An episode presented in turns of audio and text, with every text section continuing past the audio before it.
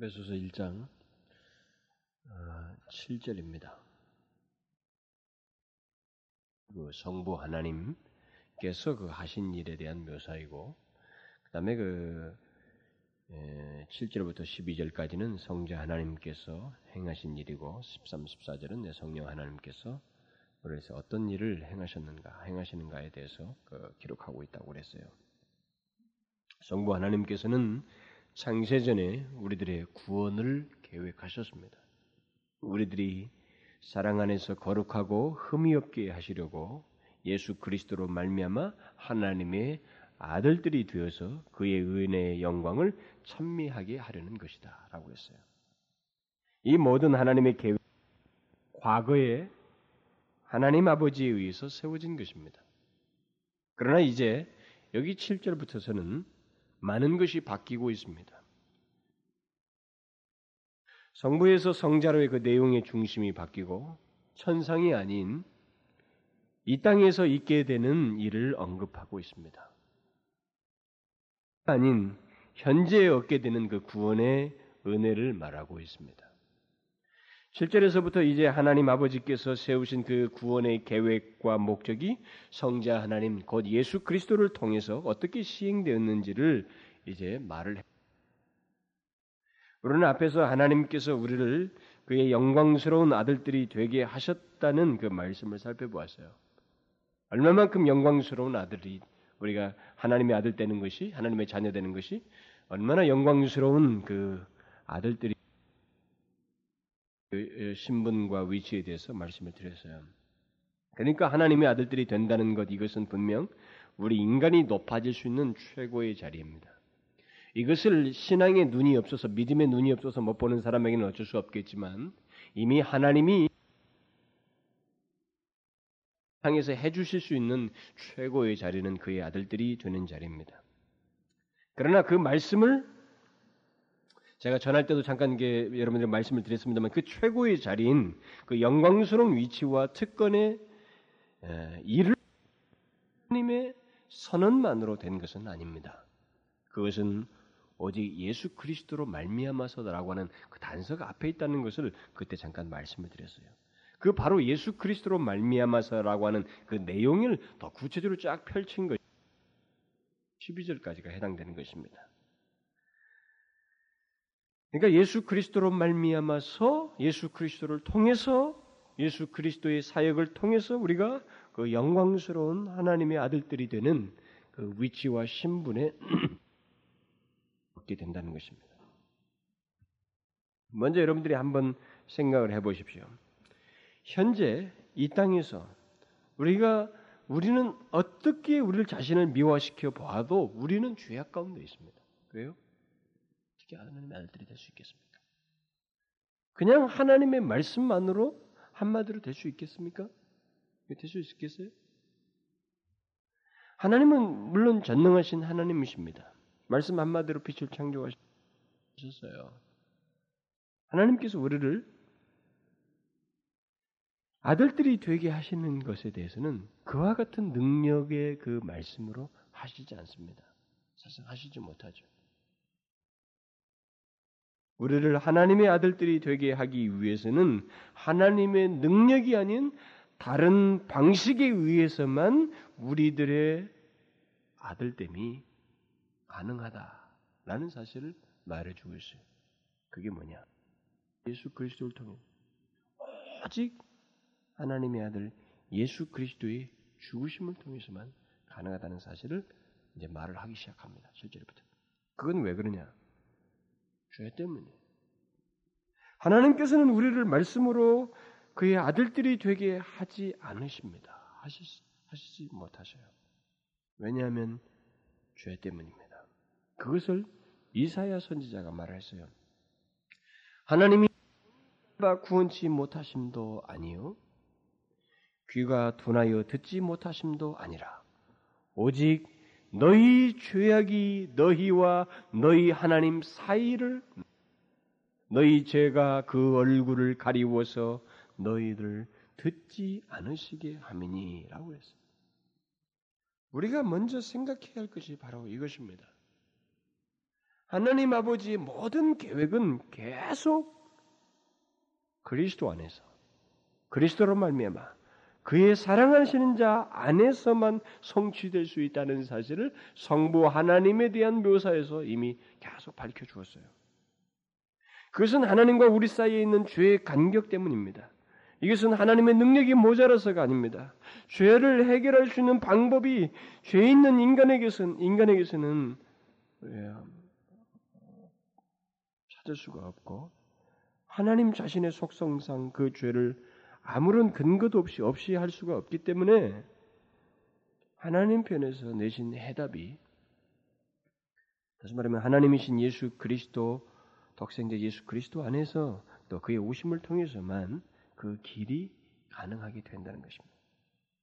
우리는 하나님의 아들 예수 그리스도께서 이 땅에 오신 것과 오셔서 십자가를 지시고 죽으신 그 역사적인 사건 정도만을 우리가 예, 알고 그것을 그 정도 지식적으로 받아들이고 있을 뿐 우리를 위해서 하나님의 하나님과 아들 사이에 어떤 일이 일찍이 있었는지에 대해서 사실 더그 깊이를 알지 못하기 때문에 음, 이것이 이, 런 사실이 주는 그 충분한 그 은혜의 깊이를 사실 헤아리지 못해요. 우리는. 그러나 한 가지 우리가 부인할 수 없는 이제 지금부터 계속 생각해야 될 7절 이해에서부터 계속 생각해야 될 것은 유일한 해결책으로 예수 그리스도가 오셔야만 했다는 겁니다. 그 길밖에 없었다는 거죠. 하나님의 아들 예수 그리스도께서 십자가를 지시는 길이 유일한 길이었다는 겁니다. 전지하시고 지혜로 충만하신 하나님께서 내리실 수 있는 길, 그 유일한 길이 바로 이 길밖에 없었다는 겁니다. 전능하시고 전지하신 하나님, 하나님 편에서 내실 수 있는 답은 이 밖에 없었어요. 이걸 우리가 알아야 됩니다. 하나님께서는 사람을 하나님께서는 사람을 창조하시되 자기에게 속하여 자기와 교제를 하는 존재로 만들었습니다. 그러나 인간은 죄를 범해 버렸어요. 그래서 인간은 죄의 노예가 된 것입니다. 그는 인간은 자유로워질 수가 없게 되어 버렸어요. 하나님께 속한 사람이 결코 풀려날 수 없는 강한 대적의 권세 아래로 들어가 버렸어요. 붙잡히게 되었습니다. 이것을 오늘 본문과 관련해서 말한다면 하나님이 우리를 되돌려 받기 원하신다면 대가를 지불해야만 하네. 한 길밖에 없어요. 그 대가를 지불하시는 게.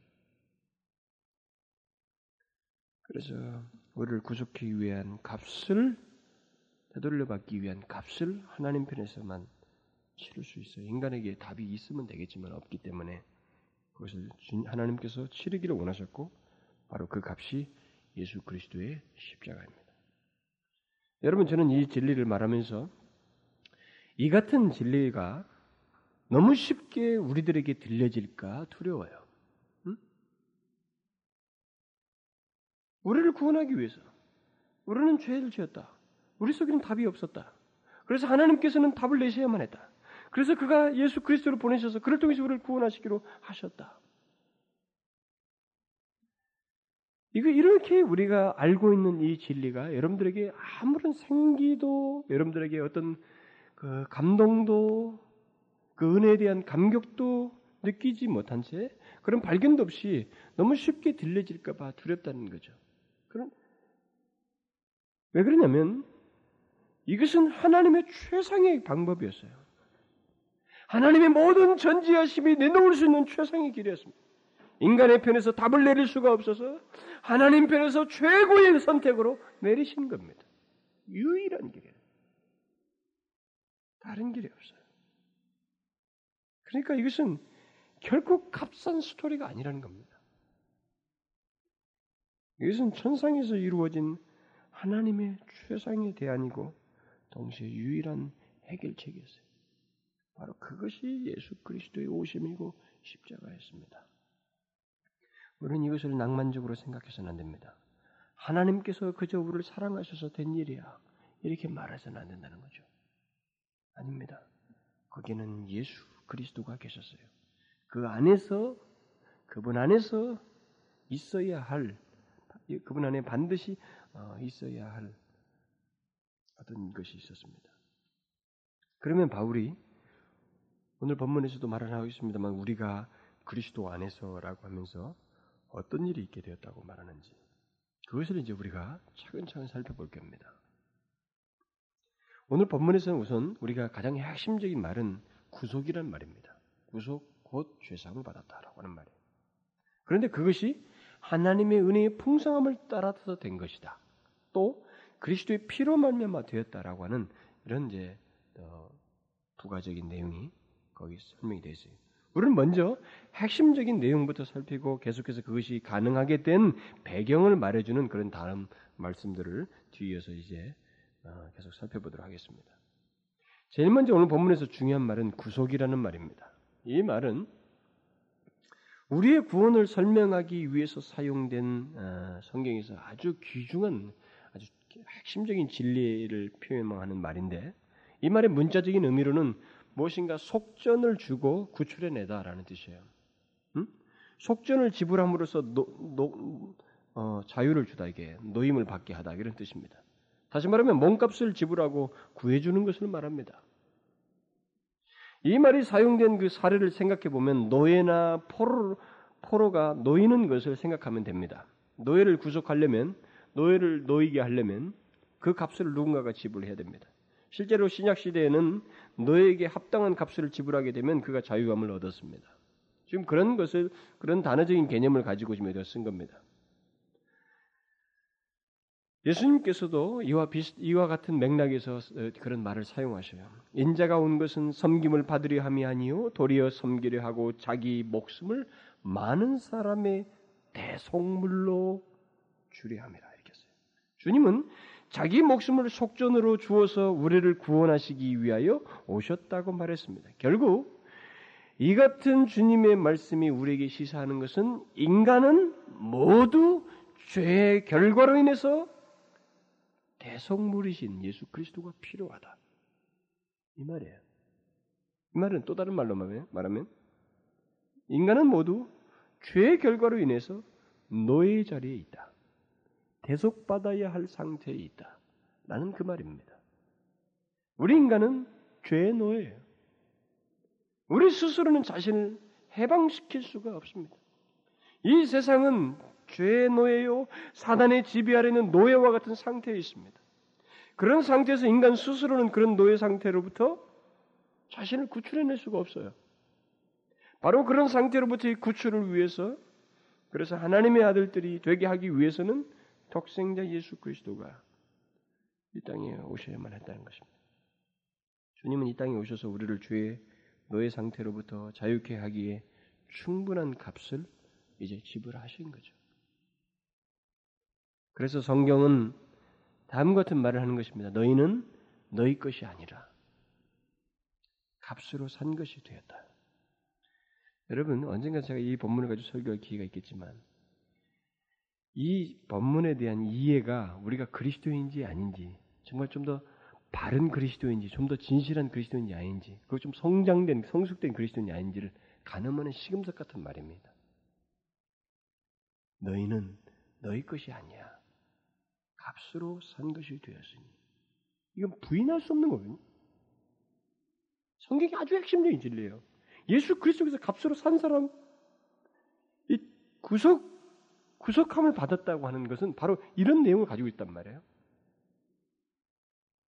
어떤 사람은 예수를 교회를 다니기 시작했는데 이런 말이 이해가 안 되는 겁니다. 도저히 수용이 안 되는 거죠. 성경이 분명히 말하고 있어요.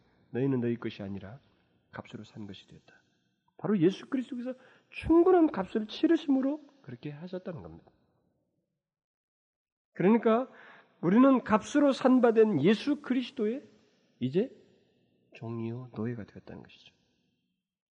그러면 우리의 구속을 위해서 지불해야 할 값, 그 지불한 값, 그 값이 여러분 그 예수 그리스도라고 하는 이 문제에 대해서 우리는 좀 더 알고 있는 지식이 있다 하더라도 좀 더 상세히 설명할 필요가 있어요. 우리의 구속을 위해서 지불한 우리의 구속을 위해서는 지불해야 할 값이 있는데 그 값은 인간 세계 속에서는 찾을 수가 없습니다.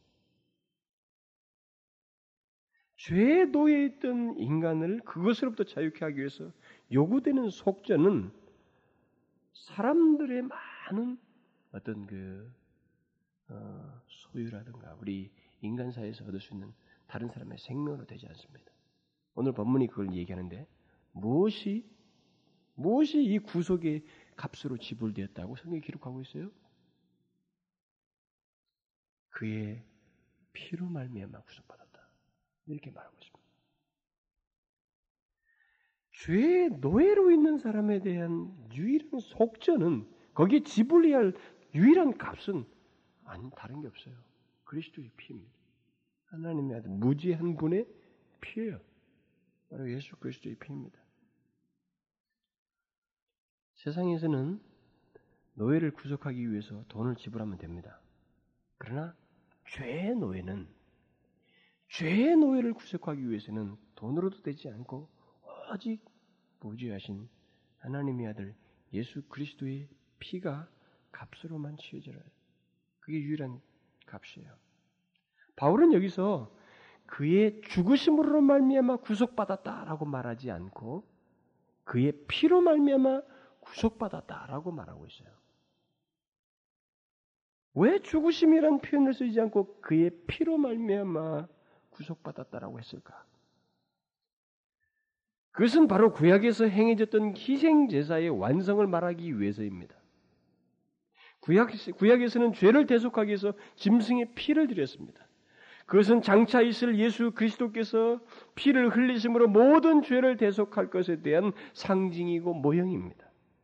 바울은 바로 그것을 강조하기 위해서 우리의 구속을 위해 치러진 값은 그의 피였다 라고 말하고 있어요. 여러분 우리는 이 같은 바울의 강조를 기꺼이 이해할 수 있어야 됩니다. 응? 이 같은 복음의 핵심적인 묘사를 기꺼이 듣고자 해야 됩니다. 무슨 말인지 알겠어요? 어떤 사람들은 예수의 피, 아, 이것보다는 예수의 죽으심, 그의 죽으심이라는 말이 훨씬 더 현대적이고 공감대를 갖지 않습니까? 이렇게 말할지 모르겠어요. 사람들은 피는 무엇인가 좀 뭔가 원시적인 냄새가 난다고 해서 싫어합니다. 실제로 신학자들이 그렇게 했어요. 그 많은 앞선 목사들과 한 시대에서 그런 일이 있었습니다. 좀 귀에 거슬린다고 생각하면 듣기를 기뻐하지 않았어요. 그러나 여러분 제가 이 시간에 아주 확실하게 말할 수 있는 한 가지 사실이 있는데 그것은 여러분이 기독교 내에서 진정성이란 거죠. 진짜. 진짜라면. 이 진정성을 확인하고 싶으면 여기 바울과 같은 이해와 강조가 있는지를 그 안에서 보시면 됩니다. 무슨 말이냐면 여러분 개인이거나 어, 또는 뭐 교회나 성경을 가르치는 자이거나 뭐 설교자이거나 마찬가지예요. 그가 진정한 진실한 참된 성도이고 교회이고 사역자이고 성경을 가르치는 자이라면 그에게서는 여기 바울이 강조하고자 하는 이런 논지가 있어야 돼요. 그 말은 예수 그리스도의 속죄의 피에 대한 이해가 없고 그것을 강조하기를 꺼려하고 별로 즐거워하지 않는 성도가 있다면 또 그런 교회가 있다면 또 그런 선생과 사역자가 있다면 그는 결코 정상적인 신앙을 가지고 있는 사람이 아닙니다. 저는 아주 분명하게 말하고 수 있어요. 여기 바울이 이것을 굳이 표현했던 것처럼 예수 그리스도의 피에 대한 이해와 예수 그리스도의 죽으심에 대한 이해가 있어서 그가 분명히 이런 강조를 할 때의 그런 취지가 우리 가운데서도 이해가 없다면 그런 것으로 인한 기쁨과 그것으로 인해서 얻어진 것에 대한 감격이 없다면 그냥 허문맹랑한 근거에 의해서 감격을 갖고 그것을 그냥 선전하고 즐거워하고 이렇게 하면 그 사람은 헛된 기초 위에서 기쁨을 갖고 있는 겁니다. 만일 설교자가 이런 진리를 증거하지 않거나 증거하는 것을 실증낸다면 그는 바른 설교자가 아니에요. 그는 아무리 인기가 있어도 거짓된 사람입니다. 또 만일 예수 그리스도의 속죄의 피에 대해서 듣기를 꺼리하는 신자가 있다면 그는 정상적인 신자가 아닙니다. 예수를 잘못 믿고 있는 거예요. 이 예수 그리스도의 십자가의 피, 우리의 죄를 대속하신 속죄의 피를 아무리 많이 반복해서 듣고 말하고 외쳐도 지나치는 게 아닙니다. 만약 그것이 우리가 듣기 싫어한다고 하면은 이 현대가 어떤 시대인데라고 하면서 현대에 맞는 어떤 센스를 찾고 성경에서부터 현대에 맞는 어떤 다른 것들을 취향을 찾아서 자꾸 진행해 나가게 되면 우리는 그야말로 껍데기만 교회인 아주 극단적인 이단주의자가 될 수 있습니다. 기독교의 복음은 바울이 여기서 말하는 것처럼 정확해 버려야 돼요. 우리의 모든 것의 근거가 무엇인가? 응? 하나님의 영광스러운 아들 때문에 아들 때는 그 특권이 어디로부터 온 것인가? 그것은 분명히 죄를 없이 해야만 한다. 하나님의 아들이 오셔야만 한다. 그런데 그 값은 무엇인가? 그리스도의 피다. 이렇게 말하셨어요. 결정적인 내용이죠. 이 결정적인 내용을 우리가 회피한다는 것은 듣기를 꺼리한다는 것은 외치기를 꺼리한다는 것은 있을 수가 없습니다. 한번 생각해 주시죠. 우리가 구원을 말할 때마다 우리는 이것을 말해야만 합니다. 우리의 감사의 내용과 이유를 말할 때도 우리는 이것을 말해야 돼요. 우리의 헌신을 말할 때도 예수 그리스도의 피를 말해야 됩니다. 그 값이 없었다면 현재 내가 있을 수가 없거든요. 죄에 대한 태도를 말할 때도 또 하나님의 은혜를 말할 때도 이 예수 그리스도의 대속의 피, 예수의 피로 말미암은 구속을 말해야만 하는 것입니다. 여기 바울은 그의 신앙뿐만 아니라 모든 메시지의 기초에 예수 그리스도를 두고서 항상 말합니다. 그런데 그 예수 그리스도는 우리의 죄를 대속하기 위해서 오신 십자가에서 피 흘리신 분이라는 것을 그가 항상 말해요. 우리가 여기 에베소서 1장 3절부터 14절 사이만 해도 딱 두 구절 빼놓고 다 예수 그리스도가 나와요. 성부 하나님의 구원의 역사에도 예수 그리스도가 다 나오고 성령 하나님에도 나옵니다. 이건 우연한 일이 아닙니다. 모든 구구절들이 삼위 하나님의 각자의 역할들을 각자 하신 일을 묘사하고 있음에도 불구하고 각 구절마다 거기에 두 구절을 빼고는 전체가 다 예수 그리스도 그 안에서 그런 말미암아 그 계속 예수 그리스도를 대명살로서 묘사합니다. 이거는 우연한 게 아니에요. 이것은 사도 바울의 심장에 무엇이 가장 크게 새겨져 있는가를 말해주는 것입니다. 단순히 교리적인 묘사를 위해서가 아닙니다. 예수 그리스도를 말미암지 않고는 또 예수 그리스도 안에서가 아니면 우리의 구원을 설명할 수가 없다는 확신뿐만 아니라 그것을 말하지 않으면 안 되는 바울의 열심에 따른 것입니다. 말하지 않으면 안 되는 열심에 따릅니다.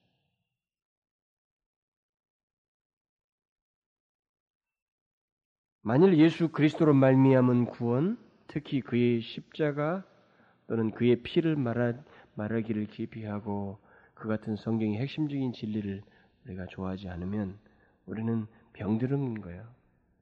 저는 그렇게 생각이 됩니다. 저도 마찬가지예요. 앞으로도 제가 어느 상태에 가서도 저는 그것이 저를 가늠하는 좋은 시금석이 될 거라고 믿어져요. 우리는 예수 그리스도의 피로 말미암아 구속받은 사람들입니다. 그렇다면 우리에게 있어서 가장 큰 감격을 주는 내용, 바울처럼 마음에 마음에 가장 크게 새겨진 내용은 예수 그리스도와 그의 십자가이어야만 합니다. 그의 피로 말미암은 구속이어야만 한다는 거예요. 바울은 주님께서 십자가에서 피를 흘리심으로 구약의 모든 희생제자에서 나타내신 의미를 완성하셨다는 것을 여기서 말해주고 있습니다. 그것이 히브리서 9장에서도 다시 언급되는데 염소와 송아지의 피로 아니하고 오직 자기 피로 영원한 속죄를 이루사 단번에 성소에 들어가셨느니라. 구약에서는 염소와 송아지 피로 했습니다. 그것은 반복적으로 행해야만 했어요. 그런데 하나님의 아들 예수 그리스도께서 자신의 피를 하나님의 성수에 드림으로 단번에 영원한 속죄를 이루었습니다. 우리의 구속은 바로 이 같은 예수 그리스도의 피 뿌림에 의해서 있게 된 거예요. 그러니까 여러분들이 잘 생각하셔야 돼요. 아, 우리는 무엇이든지 단순화하고 싶어 합니다. 음? 저는 이게 시대가 시대적인 정신이라고 봐지는데 갈수록 더해요. 무엇이든지 다 단순하게 생각하고 싶어요. 어, 주님께서 십자가를 지셨어. 그리고 내가 구원받았어. 그걸 통해서 이렇게 아주 도식처럼 간략하게 무엇이든 간단하게 끝내버리려고 합니다. 제가 오늘도 설교, 여기서 설명하니까 너무 길어질 것 같아서 사실 구약의 이 배경 얘기를 좀 해야 되는데 뺐어요. 근데 빼면 안 되거든요. 다음 시간에도 조금 보충할지도 모르겠어요. 우리는 구약이라고 하는 모든 역사가 바로 이것을 향해서 계속 보이는 거예요. 수많은 사람들이 각 세대마다 성전에 와서 계속 희생제사를 드립니다. 예외 없이 하나님 앞에 죄를 속죄함을 받고 싶은 사람들은 모두가 오는 거예요. 그것도 1년에 한 번씩 또 지성소에 들어갈 때는 모든 사람들의 그 죄를 그 그것을 전체를 다 속죄하는 대제사장이 한 번 그 지성소에 들어가는 작업이 있을 때는 정말 엄청난 사건입니다. 이스라엘에게서 엄숙한 일이죠. 그걸 계속했어요. 이게 뭡니까? 여러분들 잘 생각해야 돼요. 주님은 하나님의 아들로서 유일하게 한 번으로서 무지하신 자신의 피를 재단에 뿌리듯이 들으심으로써 그렇게 구원하셨습니다. 그 하나가 이 하나에 대한 모형을 구약이라고 하는 장구한 세월 동안에 수많은 사람들이 각 세대마다 계속 상징적으로 하는 거예요. 그게 뭡니까? 길이 그 길밖에 없다. 이 길밖에 없어. 이 길밖에 없어를 모두가 고백하는 겁니다. 하나님의 성전에 와서. 지성소를 데려갈 때마다 제사장도 그것을 시인하는 겁니다. 이 길밖에 없다는 거죠. 우리의 죄에 대한 대속은 이 길밖에 없다. 이것은 언젠가는 끝나야만 한다. 하나님의 아들이 오셔서 이것을 단번에 끝내실 것이다. 그래서 오셨어요. 여러분과 저는 지금 그렇게 안 하고 있어요? 구약처럼. 그렇게 안 하고 있다고 해서 우리가 그걸 있습니까? 가볍게 취급합니까? 아니에요. 그분이 단번에 들이심으로 우리는 이 구속함을 얻었지만 그것에 의해서 우리가 하나님 앞에 이렇게 자연스럽게 나가지만 이것이 가지고 있는 충분한 의미만큼은 우리 가운데 여전히 생생하게 남아 있어야 돼요. 네? 생생하게 남아 있어야 됩니다. 우리는 굉장히 특별한 시대에 사는 거죠. 그런 면에서. 우리는 그로 말미암아 그의 피로 말미암아 영원한 속죄를 영 원한 대속을 이루신 그이로 말미암아 우리가 속죄함을 얻게 되었다는 것이죠. 그러니까 우리의 구속은 아, 예수 그리스도의 피뿌림에 근거한 것이지 다른 것이 아니라고 하는 사실을 이 본문에서 이제 계속 지적하는 겁니다. 여러분 피뿌림이 없이는 죄사함이 없다고 그랬어요. 그러니까 여러분과 저의 죄사함은 나는 안 하지만 예수 그리스도의 피뿌림으로 말미암아 그분을 믿음으로 말미암아 우리가 죄사함을 얻고 있다는 사실, 얻게 되었다는 사실 잊지 말합니다. 그러니까 우리의 구원은 한 가지예요. 그러니까 다른 것이 될 수가 없어요. 우리의 구원. 내게서 어떤 다른 조건을 찾을 수가 없어요. 오직 이 예수 그리스도의 핏부림으로써 그것으로 인해서 얻어진 겁니다. 다른 게 없어요. 플러스 알파가 없습니다. 무슨 알아요? 절대 없습니다. 이것을 여러분들이 설교 중에서 지식적으로는 받아들이지 못하지만 실제 현실적으로 우리가 잘 인정을 안 하는 뿐이지 빨리 인정해야 돼요. 하나님 앞에 갈 때까지 반복적으로 인정해야 됩니다. 우리에게 구원은 예수 그리스도의 핏뿌림 외에는 없습니다. 그게 유일한 거예요. 그리고 충분한 것이고 완전한 것입니다. 예수 그리스도께서 우리를 구원하시기 위해서 자신의 피를 완전하게 값으로 지불하셨어요. 그는 자신의 목숨을 많은 사람들의 대성물로 주셨고 바로 그 때문에 우리가 죄의 노예 자리에서 사단의 노예 자리에서 하나님의 아들이라고 하는 앞에서 말한 아들들이 되게 하시는 그 아들들의 자리로 옮겨지게 되었습니다. 우리의 노력은 하나도 거기에 보탬이 되지 않았어요. 응? 제가 앞에서도 얘기했죠. 우리의 구원에 정하신 것은 창세전부터 나기도 전부터 있었던 것이고 또 그것을 구체적으로 실현하는데도 내 조건으로 한 게 아니라 오직 충족시킬 수 있는 유일한 분이신 예수 그리스도의 피뿌림으로서만 된 것이라.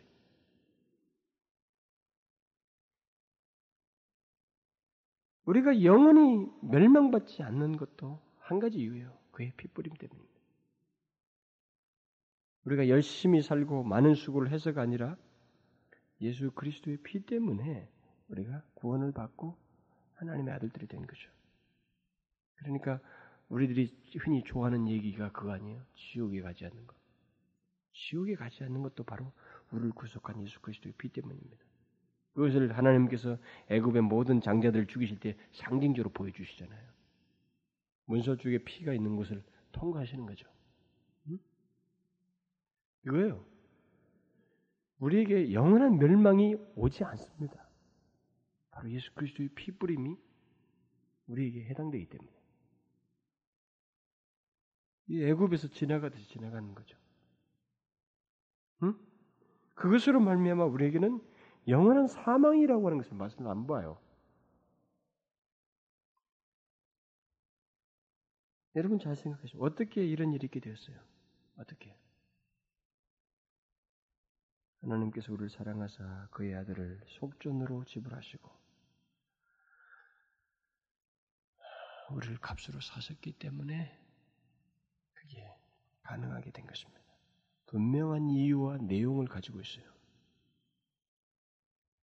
우리가 하나님의 아들들이 된 것은 바로 그렇게 해서 된 것입니다. 그러므로 여러분 자신의 공로를 말하지 말라는 거예요. 자신들의 잘남과 선행을 하나님 앞에서 말하지 말라는 것입니다. 오직 하나님의 은혜라고 말해야만 합니다. 오직 하나님의 은혜라고만 말하십시오. 그리고 그것이 진실한 마음이라면 우리는 바울처럼 그리스도의 종으로서 그리스도의 종으로 헌신코저 해야 됩니다. 아, 무슨 말이야? 하나님의 아들들이라고 하는데 왜 종이야? 이것은 우리의 마음입니다. 여러분 바울이 그랬어요. 바울은 누구보다도 성경에 다른 사람이 말하지 않는 양자의 교리를 처음 설명한 사람입니다. 하나님의 아들이라고 하는 양자됨에 대한 이 진리를 처음 소개한 사람이 이 사람이에요. 그리고 유일합니다. 그는 누구보다도 하나님의 아들의 영광됨을 잘 아는 사람입니다. 그러나 그는 하나님의 은혜에 대한 자신의 태도를 다른 식으로 나타낼 수가 없었다는 것이죠. 그래서 스스로 하나님께 속한 오직 그리스도만을 위한 종으로서 살기를 원했고 그래서 자기를 쉽게 아주 빈번하게 나는 그리스도의 종이다. 그리스도의 종된 나 바울은 자기를 계속 종이라고 묘사했어요. 그래서 그리스도의 노예라고 한 것입니다, 결국. 이런 의미에서 아이작 와츠가 찬송가 작가인 유명한 아이작 와츠가 늘 울어도 눈물로써 못 갚을 줄 알아. 몸 밖에 들을 것 없어 이 몸 바칩니다. 이게 사실 이게 내가 하나님의 종일 수밖에 없습니다. 종이 뭐예요? 몸을 드리는 거든 주인을 위해서. 그 가사예요 결국은. 바울의 심정과 똑같은 가사인 겁니다. 저는 이것이 바로 하나님의 은혜에 대한 진실한 반응이라고 믿습니다. 하나님의 은혜에 대한 반응은 결코 입술의 말이 아닙니다. 그것은 떠들어대면서 자신의 행위와 공로를 나타내는 것이 아닙니다. 그것은 소유권도 자기 권리도 없는 종처럼 또 무엇을 잘해도 그것은 자신에게 자신에게 자신에게서 나타나는 것이 아니라 이건 주인에게만 돌려지 하는 종처럼 살고자 하는 마음입니다. 다음 주 제가 그리스도의 예수의 피로 말미암은 이 죄삼과 구속 그리고 그 은혜의 풍성함에 대해서 다시 말씀을 드리겠습니다만 현재 우리가 얻은 이 구원은 하나님의 영광스러운 이 아들들이 된 것은 다른 말로 묘사할 수가 없어요. 그것은 하나님의 크신 은혜이며 너무 값진 예수 그리스도의 피로 말미암은 속전의 결과입니다. 그러니까 우리가 죽을 때까지 그거밖에 없어요. 여러분들이 찬송할 때 속죄에 대한 찬송이 있잖아요. 예수의 피밖에 없네. 뭐 그런 찬송이 있잖아요. 그게 역겨울 수가 없어요. 그걸 들, 그런 찬송에 대해서 아, 뭔가 이게 좀 답답하고 시대에 뒤떨어진 찬송 같고 역겹다 이렇게 생각하는 것은 우리가 진리를 잘못 알고 있는 거예요.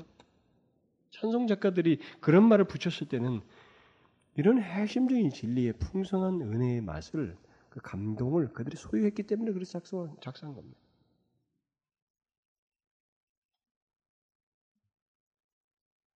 여러분 우리는 이 신비한 은혜 도무지 형용할 수 없는 하나님 아버지와 아들 사이에서 있어져서 우리를 아들 그의 아들들로 삼기 위해서 행해진 이 엄청난 신비에 대해서 우리는 무한히 무한히 묵상해야 됩니다. 무한히 묵상해야 돼. 그리고 그 묵상으로 인해서 하나님의 은혜에 대한 찬양과 바울 같은 반응으로 삶을 살겨줘야 됩니다. 그것이 우리가 하나님의 아들들이라고 하는 증거예요. 저는 이 스펄전이 그가 이, 이 어떤 그 예수 그리스도의 어, 이 하나님의 은혜에 대해서 설교하는 자리에서 하나님의 은혜에 대한 신비에 대한 그 설명을 어, 그가 막 묘사를 하는데 제가 그 부분을 싹 읽다가 그가 설교를 했지만 그 설교가 마치 시처럼 들려졌어요. 아주 정말 시 같더라고요. 저는 이게 가끔 제가 스펄전하고 로전스를 가끔 얘기 많이 하잖아요. 그만한 인물이 없어요 설교자가 제가 볼 때. 그래서 제가 많이 읽고 싶거든요. 그래서 제가 설교를 다 준비하고 났을 때도 일단 이 부분에 대해서 혹시 이 두 사람이 설교한 게 있는가 한번 보고 싶어요. 좀 읽고 싶다고요. 그러면 스펄전은 어떤 줄 아십니까? 막 가슴으로 와닿는 그런 그 청류형이 있잖아요. 이렇게 외치고 막 그 사람은 막 외치는 사람이거든요. 이렇게 앞에 서가지고 원고도 별로 참여하지 않고 막 청류형으로 이렇게 말한다고 권면하면서 막 질문과 요청과 요구를 막 한다고.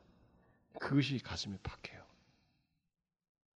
그래서 제가 그런 식의 그 표현은 제가 막 이게 할 수가 없어요. 제게 안 나와요, 잘. 그러니까 그것은 좀 그런 게 혹시 있나 싶으면 찾고 싶어요. 좀 인용하고 싶어서. 그런데 그가 이 하나님의 은혜의 신비에 대해서 설교를 했는데 그 설교 내용은 마치 시 같아요. 어떻게 그 회중들에게 그런 시 같은 설교를 했는지 의문스럽습니다. 그걸 제가 잠깐 인용을 하면 그가 이렇게 말해요. 은혜가 옛적에 하나님의 어전 회의실에 나타났습니다. 네, 하나님의 속성을 어떻게 우리를 구원하시기로 하셨는지 그 하나님의 속성들의 묘사를 하는 겁니다. 은혜가 옛적에 하나님의 어전 회의실에 나타났습니다. 그 어전 회의실은 하나님의 모든 속성들이 엄숙한 어전 회의에 참석하여 하나님을 영광스럽게 할 방법을 의논하는 곳입니다. 하나님의 한 속성인 예지가 인간이 슬프게도 타락할 것을 예언하였습니다.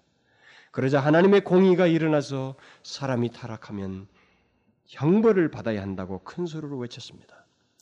하지만 은혜가 사람이 구원을 받으면서도 공의 또한 만족시킬 수 있는 방법이 없겠느냐고 물었습니다. 무한한 지혜가 그 질문에 대답하였습니다. 하나님의 아들이 그 답이라고.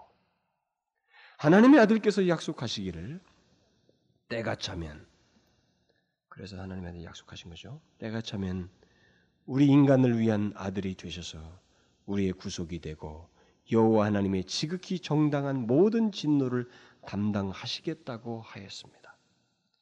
경건한 우리의 영혼은 이 비밀이었던 아, 비밀이었던 이것을 이제 하나님의 계시를 통해 알게 되자 하나님의 모든 속성을 찬양하지 않을 수 없지만 무엇보다도 하나님의 은혜를 찬양할 수밖에 없었습니다. 내가 볼 때 이 모임에서는 은혜가 의장 노릇을 하였습니다.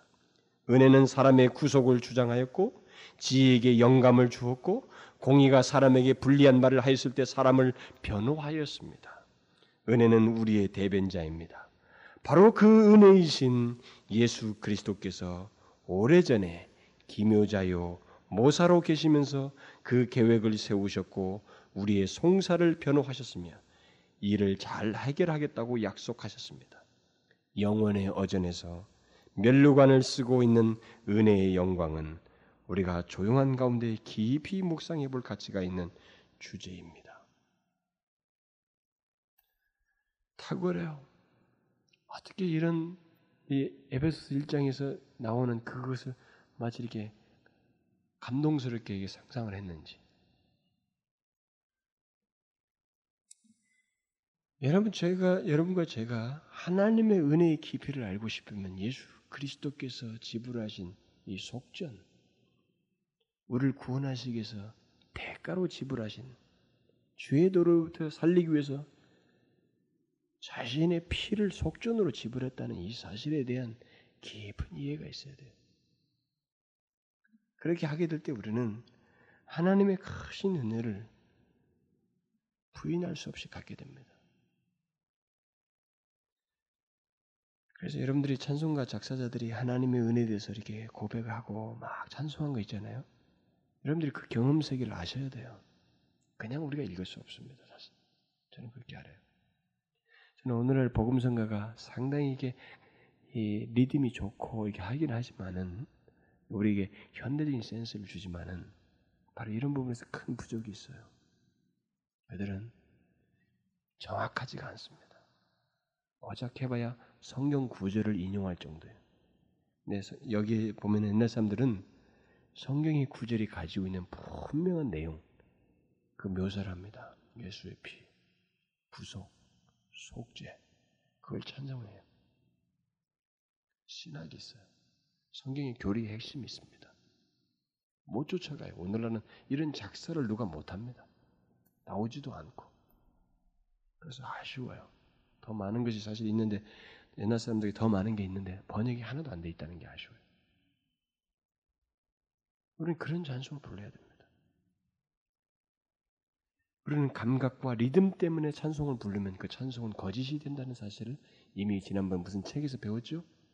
기도책에서. 아닙니다. 리듬 때문에 우리는 찬송하는 게 아닙니다. 하나님에 대한 은혜의 표현이 있어서 찬송하는 것입니다. 무엇인가 말할 게 있는 거예요. 주의 은혜에 충만한 내용거리가 있어서 그것을 내가 찬송으로 고백하는 것이고 표현하는 것입니다. 그렇게 말하지 않을 수가 없기 때문에 음? 그게 찬송을 하는 거예요.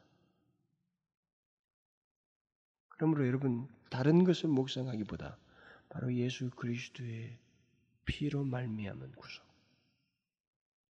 값을 지불하였도다. 예수께서 자신의 피로 말미암아 영원히 지불하셨도다. 영원히 하나님의 아들이 되게 하셨도다. 왜 나 같은 사람은? 이러는 이렇게 생각을 펼치기 시작하면 우리가 묵상하게 되면 우리는 감당할 수가 없어요. 도무지 대답이 안 나옵니다. 우리 안에서.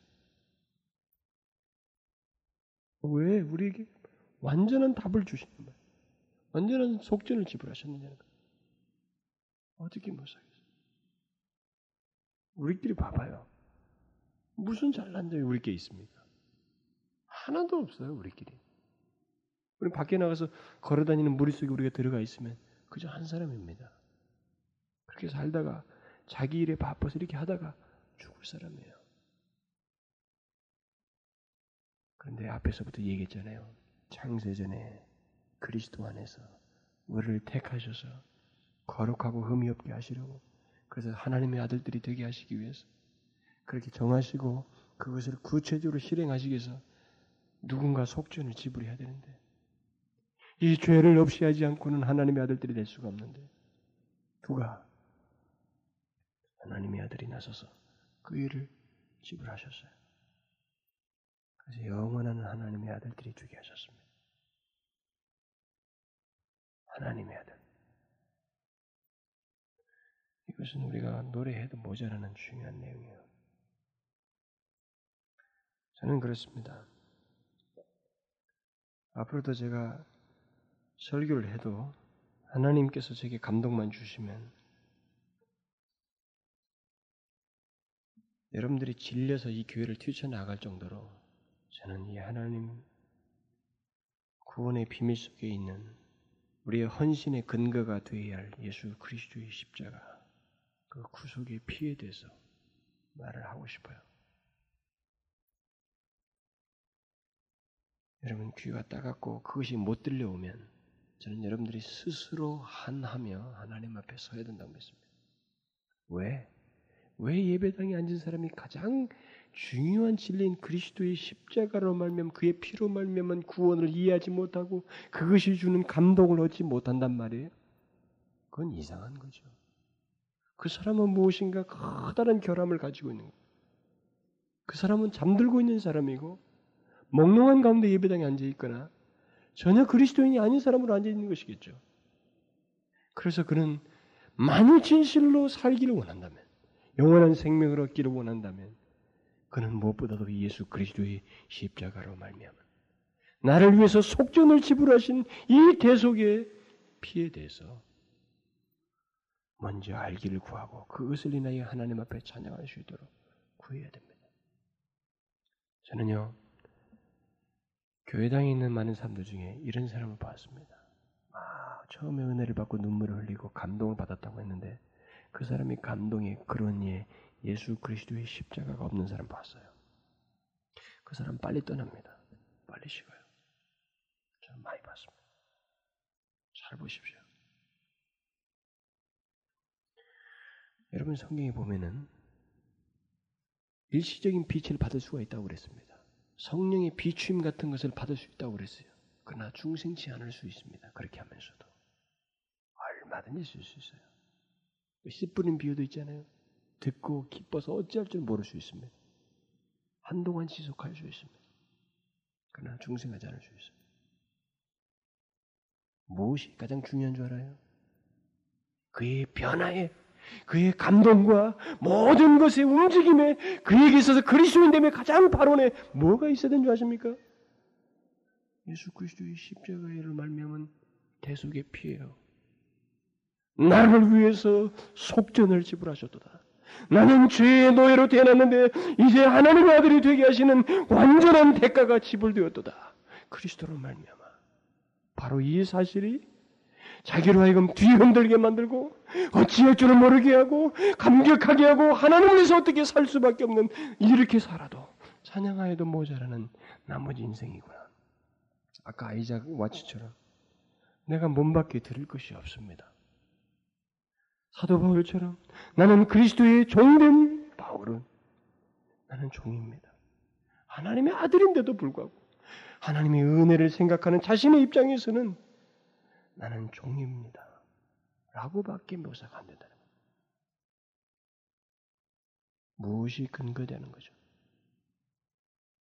바로 이 그리스도의 피로 말미암은 구속에 대한 확신, 이 깨우침, 이것에 대한 신앙이 기저에 있어야만이 우리가 그리스도인으로서 온전히 하나님의 그 백성된 삶을 살 수 있어요. 저는 여러분들에게 앞으로도 이것을 계속 얘기하고 우리 요한일서 시간에도 얘기하지만은 더 얘기하겠습니다만 난 여러분들이 좀 부딪히길 바래요. 좀 맹맹하게 앉아 있고 무슨 진리인지도 모르고 십자가를 얘기해도 대속의 진리를 얘기해도 이 구원의 핵심을 얘기해도 거기에 대한 이해가 생기지 않고 감동도 없고 그것에 대한 열망과 알고 싶은 마음도 없고 구함도 없다고 하면은 여러분 죽은 곡이죠. 그렇지 않겠어요?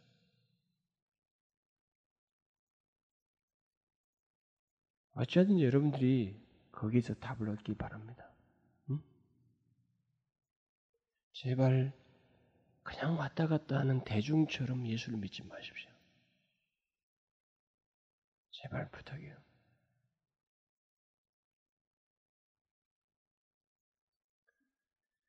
여러분들 가운데서 어떤 몇 사람이라도 저는 건지고 싶다라는 생각을 갖지만 사실 제 욕심은 전체예요. 몇 사람이 아닙니다. 전체로.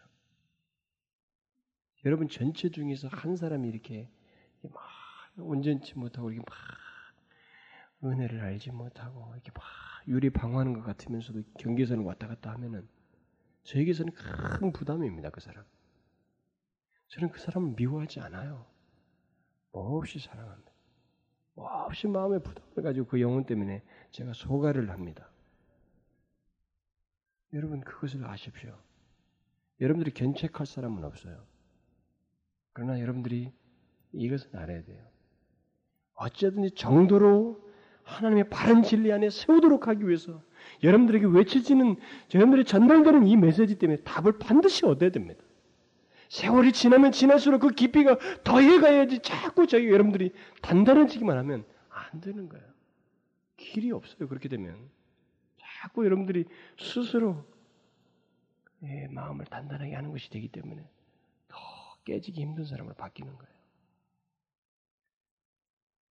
제가 여기 우리 교회 안에도 아, 특별히 이제 표시가 나잖아요. 아, 제가 참 누구를 지명할 수 없지만은 물론 초신자들도 있고 그랬습니다만 저는 참 마음이 아파요. 그도 원하는 바가 있지만 자기도 원하겠죠. 자기도 원한다고 말을 하니까. 그러나 여러분, 여러분들이 원한다는 것을 그렇게 너무 그래 내가 열심히 예배당 가고 말씀 듣고 그걸 가지고 원한다고 말하지 마십시오. 진실로 갈망하십시오. 진실로 갈망하십시오. 조지 피트필드 처럼 아니라 할지라도 하나님 내 존재의 가장 근원이 하나님의 아들들 때문에 가장 근본이 되어야 할 예수 그리스도의 십자가에 대한 이해를 갖게 해 주십시오. 이 대속의 피가 구속의 피가 무엇인지 왜 나를 위해서 그런 대가를 지불하셨는지 지불했다고 하는 이 진리가 내 속에 사무치게 해주십시오. 알기를 원합니다. 라고 하나님 앞에 구하셔야 돼. 그런 열망으로 하나님 앞에 서는 것도 없으면서 나는 그래도 열심히 했는데 뭐 하나님이 나한테 아무런 살아계심도 어떻고 하나님의 은혜도 없고 여러분들이 거기서 소득이 없다는 것을 하게 되면 여러분 아직 더 많은 시간을 소비할 수 있습니다. 저는 여러분들 위해서 계속 그런 사람들의 견고하게 서기를 바라고 있어요. 그러나 여러분들이 마음이 많이 나뉘어 있어요. 그런 사람들은 무엇인가 마음이 나뉘어 있어요.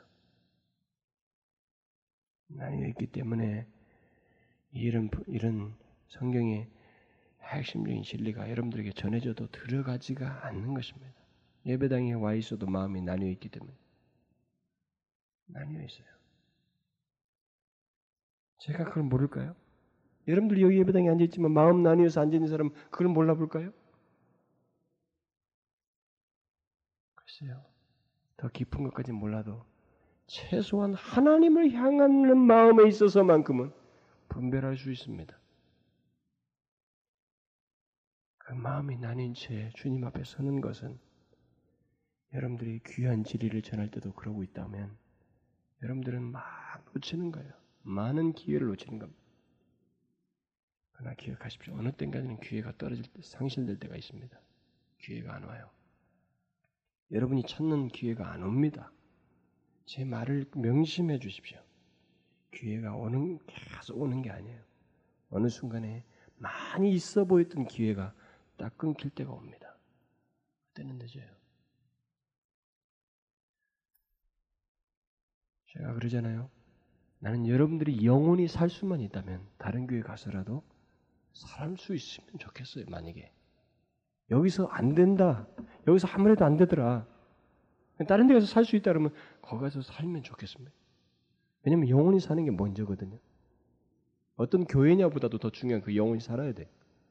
아니 여기가 장애가 된다면 살 길을 찾아야죠. 그러나 솔직히 해 보십시오. 여기 와서 왜 못 삽니까? 왜 여기 와서 하나님 앞에 은혜를 못 얻습니까? 진리가 모자라서 그런가요? 아니에요.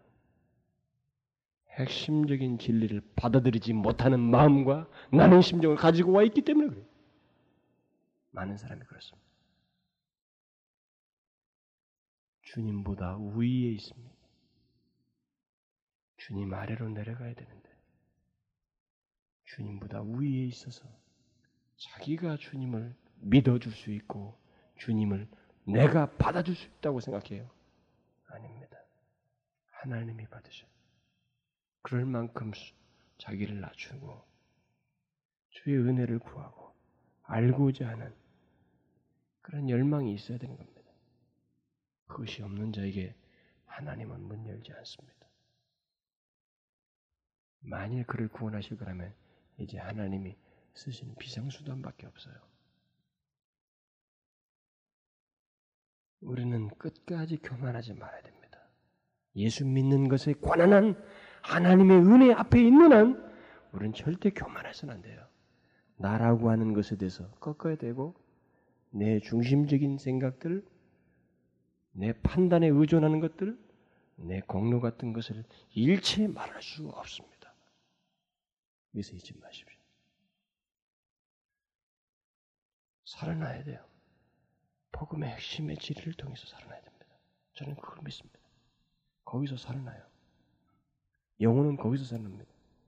복음의 핵심이 전달되지 않는 가운데서 살아나는 증세가 나타나면 그건 이상한 거예요. 그건 굉장히 잘못된 겁니다.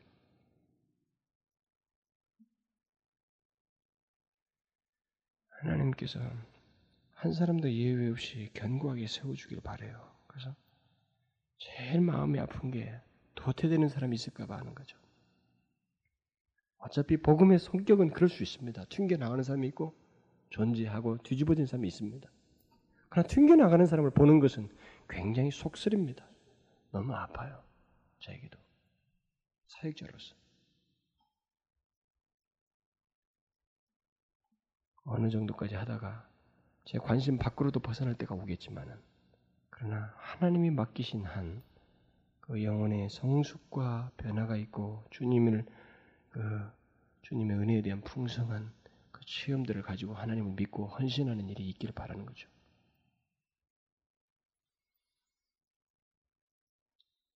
저는 여러분들이 기회를 놓치지 않기를 바래요. 그래서 특별히 구하십시오. 그의 피로 말미암은 구속, 그 은혜의 풍성함을 알게 해주십시오. 기도합시다.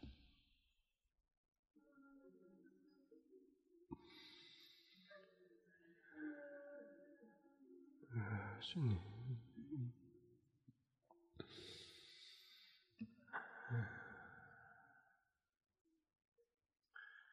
하나님 아버지, 우리가 예수를 믿어도 예수 그리스도의 피가 무엇을 위해서 있었는지를 사무치게 알지 못하고 그것으로 인한 그 크신 은혜도 알지 못한 채 그래서 그런지 우리는 냉랭함을 가지고 그저 예배당이나 오가고 하나님께 있는 마음과 준비된 마음으로 주님 앞에 서지 못하는 그런 안타까움을 우리가 가지고 있습니다. 어, 주여 은혜를 베풀어 주소서. 그리스도의 피로 말미암은 구속의 비밀을 알게 하시고 바로 그것이 나의 죄에 대한 하나님의 대가이시고 속전이었다는 것을 알게 하여 주옵소서. 하나님의 도무지 그것을 내가 받을 수 없습니다. 하나님의 우리가 어떻게 그 노예 자리에서 구원받는 그런 특혜를 누릴 수가 있습니까? 왜 주님의 그 속전이 나를 위해서 지불되는지 우리는 알 수가 없습니다만 하나님의 이 풍성한 것을 이 귀한 비밀을 진리를 우리가 알게 하셔서 주님 앞에 온전한 모습으로 서게 하시고 진실로 하나님을 기쁘시게 하며 하나님 앞에 마땅한 태도로 우리의 삶을 살게 하여 주시고 이 은혜를 영원토록 찬송하며 경배하는 저희들 되게 하여 주옵소서.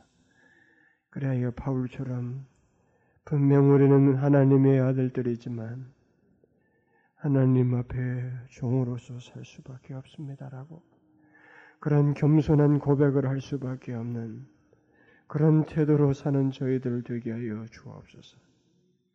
오 하나님 주의 은혜의 풍성함을 여기 참여한 우리 사랑하는 믿음의 형제 자매들에게 사무치게 알게 하여 주옵소서. 예외 없이 알게 하여 주옵소서. 이 갈망이 저들에게 있사오니 하나님이 알게 하시고 그리하여 주님을 주님으로 마땅한 태도를 가지고 주님을 섬기는